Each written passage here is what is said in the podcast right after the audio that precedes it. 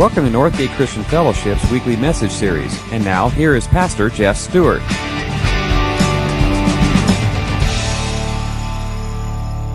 When my kids were uh, growing up, they they learned a song. I think it was on a TV show or on a bus or on a trip going to camp or something. It goes something like this. Maybe you know it. This is a song that never ends. It just goes on and on. My friend, someone started singing it, see, not knowing what it was, and they'll continue singing it forever just because you know that song. Is the song that never ends. And it would drive me nuts. They would finish the song, but I wouldn't because it would be in my head for three days. And then even today, maybe I'm finished singing this song, but a few of you may have it for the next three or four days. I never liked that song because it didn't end. It didn't have a resolution. It didn't have a, a finishing point.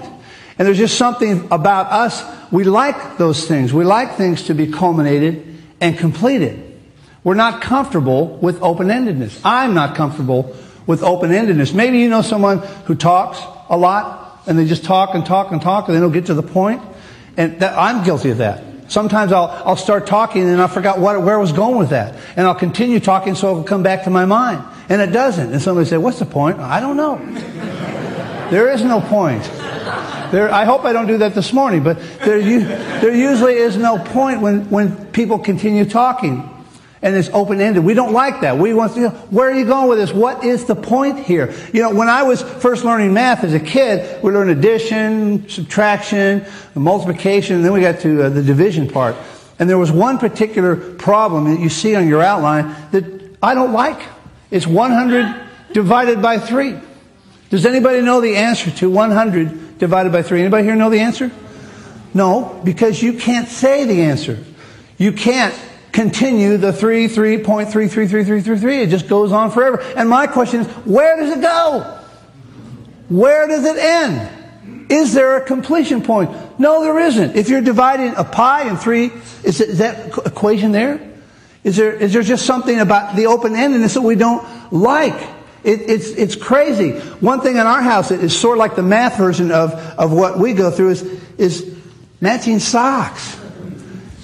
You wash the sock, you, you, you have a pair that go in, and then when you come out, there's just one. Where does it go? Where did the other sock go?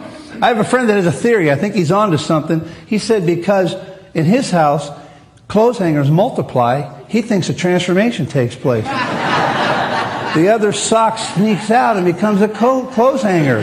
But we know that's not true. We know that's not true. We like resolution. We don't like open-endedness. And we're doing this series 24-7 where we are talking about the ongoing process of transformation. And it continues. It is continuing even at this point. You heard Ken praying about it. We're thinking about what God is doing in us. See, there's no finite way to resolve some things in math. There's no finite way to resolve the way space goes on forever. And there's no finite way to resolve our own transformation. We wish we could. There are milestones. We talked about those. But we like resolution. We like to have things that are not open-ended. And in the process, we, it begs the question of our, of our own transformation. When all is said and done, what becomes of us?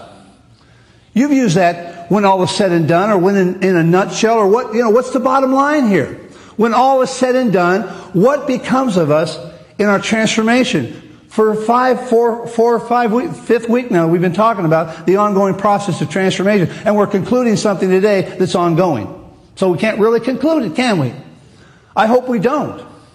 I hope we, we, we shouldn't because of what God desires in us to be changed from one form to another. We've been looking at a verse, a banner verse, Jeremiah 24, 7. And I'd like you to read it with me again so we can remind ourselves. And hopefully you'll have this verse memorized in the next several weeks. Read this, read this with me. I will give them a heart to know me, that I am the Lord. They will be my people, and I will be their God, for they will return to me with all their heart. This is transformation. I will be their God. They will be my people. They will return to me. It's a continual process. It's always ongoing where we know God is in charge and we have to return to God. We fall, we pick, we get picked up and we realize that God is in charge. It's open-ended. It's always occurring with us. Let's look back over the last few weeks of what we've learned. We started out with this passage talking about a heart to know and what a heart to know looks like. It's one that is, that is dependent on God. It is one that is authentic, where we're real. We don't fake it. We're upfront with God. It is one that is, is uh, obedient to God, where we learn what God wants us to do and we listen and we apply those things one by one in incremental stages. And then the following week we learned about truth. How truth is something that will come to us because Jesus came to us full of grace and truth. We understand the grace part, but the truth part is one, is one that encounters us. It confronts us. And we maybe don't like that part because we're learning things that we don't, are not comfortable with about ourselves, but we're freed. The truth will set us free. We learn that truth is not a set of handcuffs, but it is the key that unlocks the handcuffs in our transformation. And we heard Kevin Altman talk about how truth has been instrumental in his life, where he had to face up to some things that he didn't realize about himself. He was blaming other people. But do you know what he said? he said that he's not finished. That God is not finished with him. And that he didn't do it alone. And that he can't do it alone.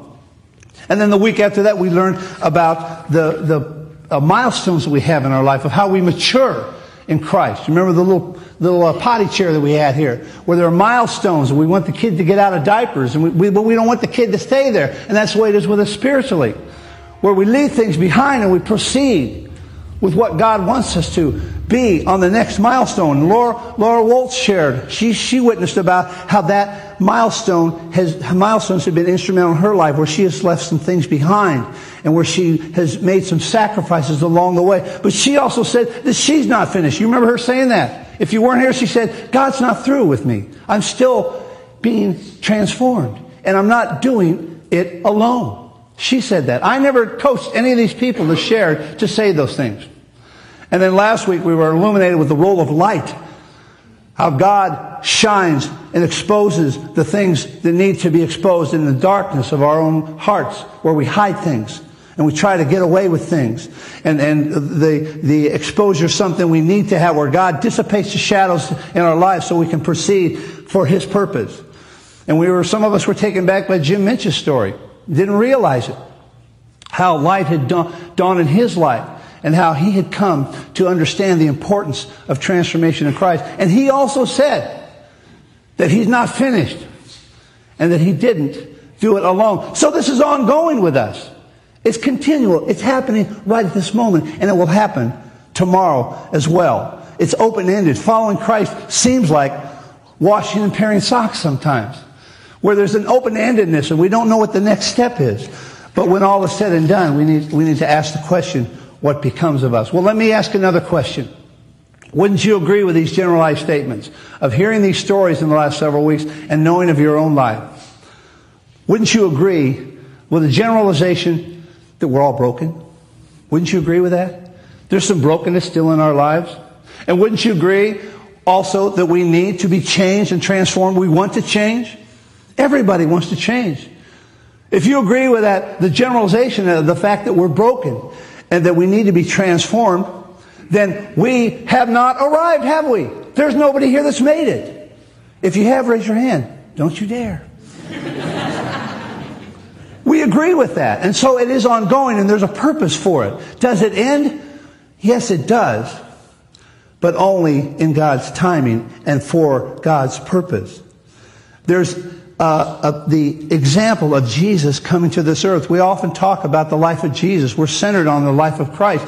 And when he came to this earth, he had a purpose in teaching about the kingdom of God. We often hear the kingdom of God. What is the kingdom of God? It's a microcosm of what God intended things to be, and it's a microcosm of where we're headed. But we're in process of getting there. And there is a purpose that God has for us to see what His eternity looks like.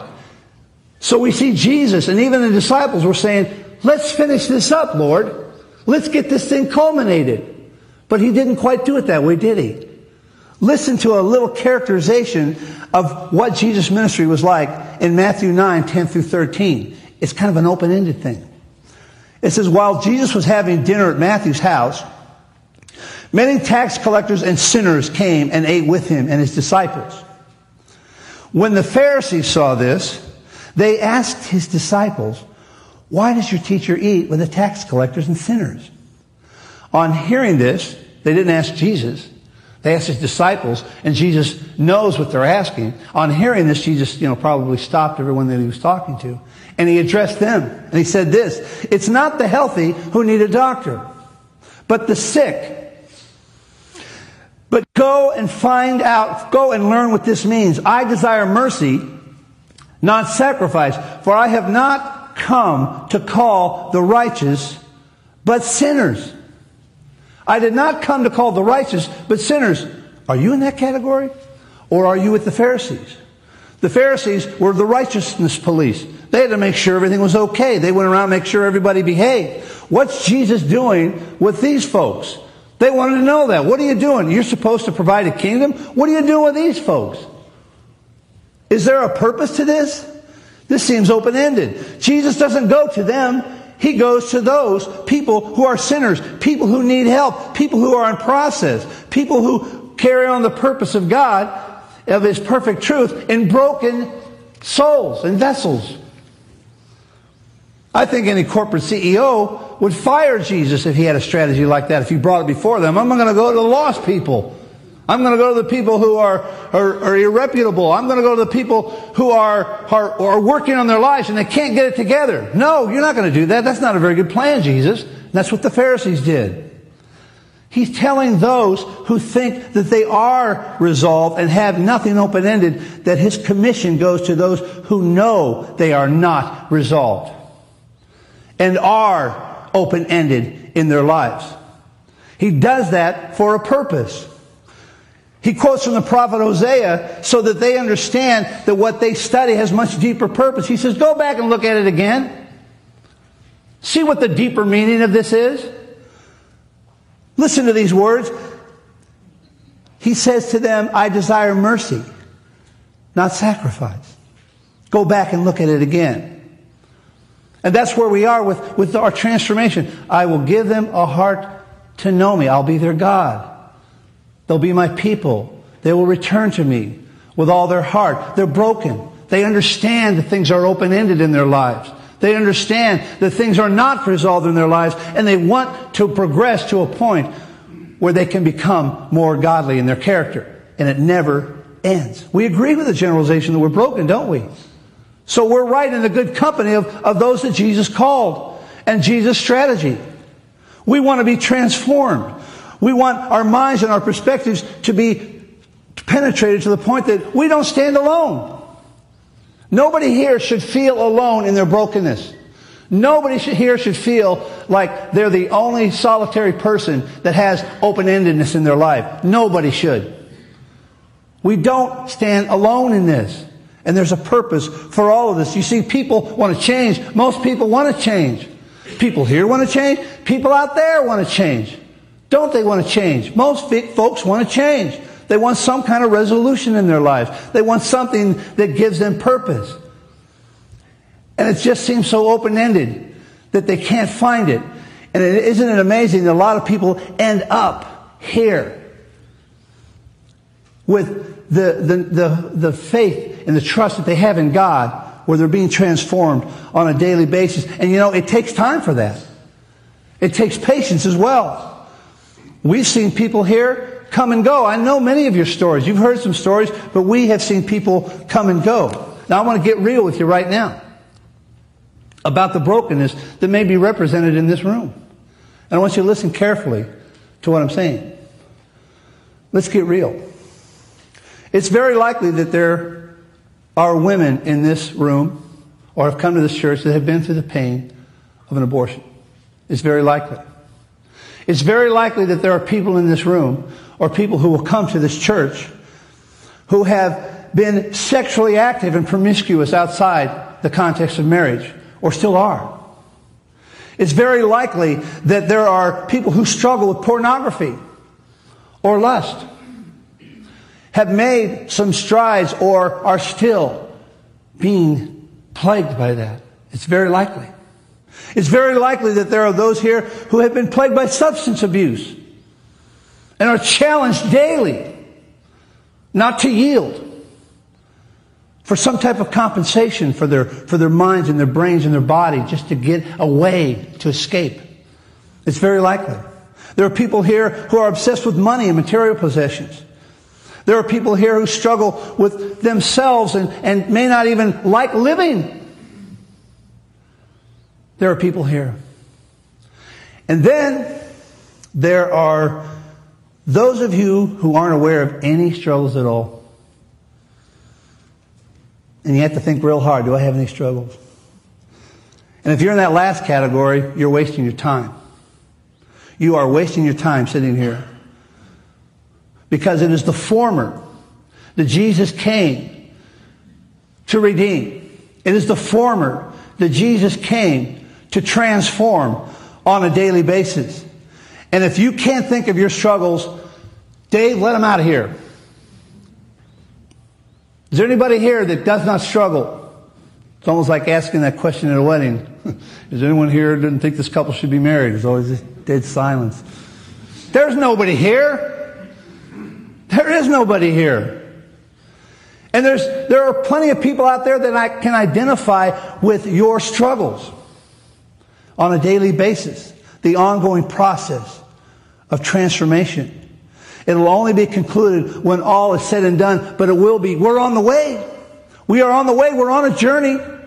We're on the way. And I think it's part of the heads up that Jesus gave us when he said, count the cost. It's not going to be easy to do this. It's ongoing. But it really isn't unresolved and open ended. Let's be fair. It involves the threshold of death or when God decides to culminate everything. That's what it says here. But that's in the language of the people who wrote these things, the people who died for their faith. It's in the language that things will be said and done, that things will be resolved, and there's a purpose for the transformation that we go through. There is a purpose. Listen to the words of 2 Corinthians 4, 14 through 18. Listen to these words. Paul says, We know that the one who raised the Lord Jesus from the dead will also raise us with Jesus and present us with you in his presence. It will happen. All of this, all of this transformation is for your benefit. So that, here's the why, the grace that is reaching more and more people may cause thanksgiving to overflow to the glory of God. We had a little overflowing this morning in our worship. There's a purpose for that. You were thanking God for what's, what's taken place in your life, all of you. And he says, therefore, we do not lose heart. It seems open ended. Though outwardly we're wasting away, yet inwardly we're being renewed day by day. I have to remind myself of that every time I look at myself in the mirror. I am wasting away. But I'm being made new inside.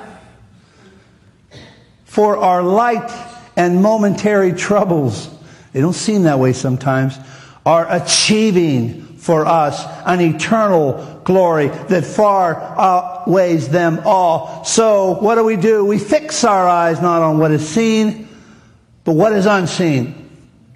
For what is seen is temporary, but what is unseen is eternal. We're progressing. We're achieving. What's the purpose? So that thanksgiving may flow over to the glory of God with more and more people. We're wasting away, but we're being transformed for a purpose. And we need to fix our eyes on Jesus. That word fix that you see up there comes from the Greek skopos. You've heard of scope. You look through a telescope. You look through a microscope. You don't see anything else. You're, you're fixing your eyes on something that has a very limited field. And nothing else matters when you're using that instrument because you're focused on something. You don't even know what's going on around you. That's our problem. Sometimes we get distracted. We don't have a scope for Jesus. We're wasting away outwardly, but inwardly we're being renewed day by day. It's achieving for us an eternal glory. And so what does that do for us? Gives us hope. We have a hope. I have a hope. That's a good word to describe it. I remember when I first became a Christian and some of the ridicule that came to me in the Navy, there were times where I say, okay, God, I hope you're real. I'm laying myself out there. We have a hope. We have a hope. And when all is said and done, do, what do we do with that hope? We just kind of hang out and wait for it to be uh, culminated? No. We don't do that. You see, we want change in our lives. You think we're any different from the people out there? You know what happens when people are drawn to Christ? You know that yourself. Somebody's changing and somebody sees it. You don't sense it yourself that much. You, you still know your struggles inside and somebody sees you change and they want that change and you tell them, I haven't arrived yet and they like hearing that. You've heard people say, oh, I can't go to your church. The walls will fall down. They think we're a bunch of perfect people here. I've always told them, don't go in there and ruin it. Don't go in there and ruin it because we're not perfect. You can't find a perfect church, and if you do, don't ruin it. Nobody's perfect. You've heard that as a cliche, but people want to know that because they want to change. Listen to the words of Hebrews 10, 23 through 25. It says, Let us hold unswervingly. That's a good word.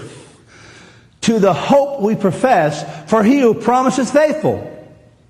And let us consider how we may spur one another on toward love and good deeds. Let us not give up meeting together as some are in the habit of doing, but let us encourage one another, and all the more as you see the day approaching. By the way, next week we have our benevolence offering, and I want to ask you to, to buy some food because we have people that need our love. We have people that need food. And so make sure you write that down to bring some food next week. Let us hold unswervingly, for he who promised is faithful. We will have resolution.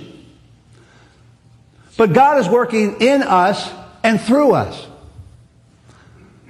Here's, here's the whole culmination of what God has, has given us hope in in Revelation 21, 3 and 4. If you look at that, it says, I heard a loud shout from the throne saying, Look, the home of God is now among his people he will live with them. And they will be his people. God himself will be with them. He will remove all their sorrows, and there will be no more death, or sorrow, or crying, or pain, for the old world and its evils are gone forever. That's resolution. That's resolution. What are people looking for in their lives? They want change. They want some type of resolution. We have it within us. They don't know that. It's a journey that's plenty of rigor, but it's worth it because it involves eternity. And we can't see eternity. It seems like it's unresolved, but it's not. God is just over the horizon where we cannot see. And there's a purpose in us and through us. When all is said and done, everything will be resolved. If you're looking for resolution. But in the meantime, God is working in us and through us. A lot of people came up, I don't mean to put you on the spot, Jim, but Jim Minch, when he shared last week, a lot of people came up to Jim and were talking to him about some of the struggles he'd been through. And I know that Jim has also helped other folks. And I know we have other people here who have had rough journeys, who, where people have first come to Christ, have been able to pair up with somebody else that has taken that journey and received help. And that's something that I'd like for us to do intentionally. In your bulletin, you have an insert called Pace Partners. And I'd like for us to really be intentional about, about this in, in our ministry together. I want you to, to take this out and look at it. It's about the transformation I don't want us to finish today with. I want us to continue it. It says here, in order to harbor ongoing transformation and growth at Northgate, we must encourage one another by making ourselves available to fellow followers of Christ. If you'd like to receive help in your daily walk with Christ or offer support to others, please indicate that below. We'll do all we can to match people up so that God's purpose can reach a progressing potential in every person. Maybe you can help somebody else. Make sure that you put male or female, or if you're a couple. But maybe, maybe also you need help in your journey so that you don't sense that you are alone. I know the stories that are here. I know people that can identify with other folks. I wish I could point them out and say, you go with that person, you go with that person, you go with that person. I know these stories. Ken knows these stories. Johnny knows these stories. But I want you to make yourselves available so that we can continue to grow. And the purpose of that is so that more and more people can come in here and realize that the resolution only takes place by a commitment and faith to Jesus Christ. Let's pray. Lord, we uh, we prefer to have things um, that are together, and, and we prefer to see things that aren't open ended.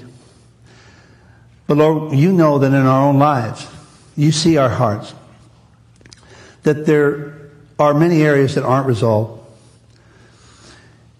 And we have some shame, and maybe we even avoid praying to you about these things. We're not upfront because of the frustration of not making progress. Lord, we just ask that you look within us and see those areas, and that we would be real to you with these areas but we would also seek the help of others who struggle likewise. There are people out there, Lord, who are in darkness, and there are people who don't know that they have a hope, and they're going the other direction. Lord, we may be their only hope because we ourselves struggle as they do, and we can say that it is you that gives us strength. It is you that gives us the perspective of eternity that we fix our eyes on you and that we don't rely on the things that are around us. And that there is an eternity that is full of bliss and that is absent of everything that stands in our way. And we look forward, God, to that. But we just ask, Lord, that we would be willing to bring others in as well and we would encourage each other in this process that you call transformation. We pray this in Jesus' name. Amen.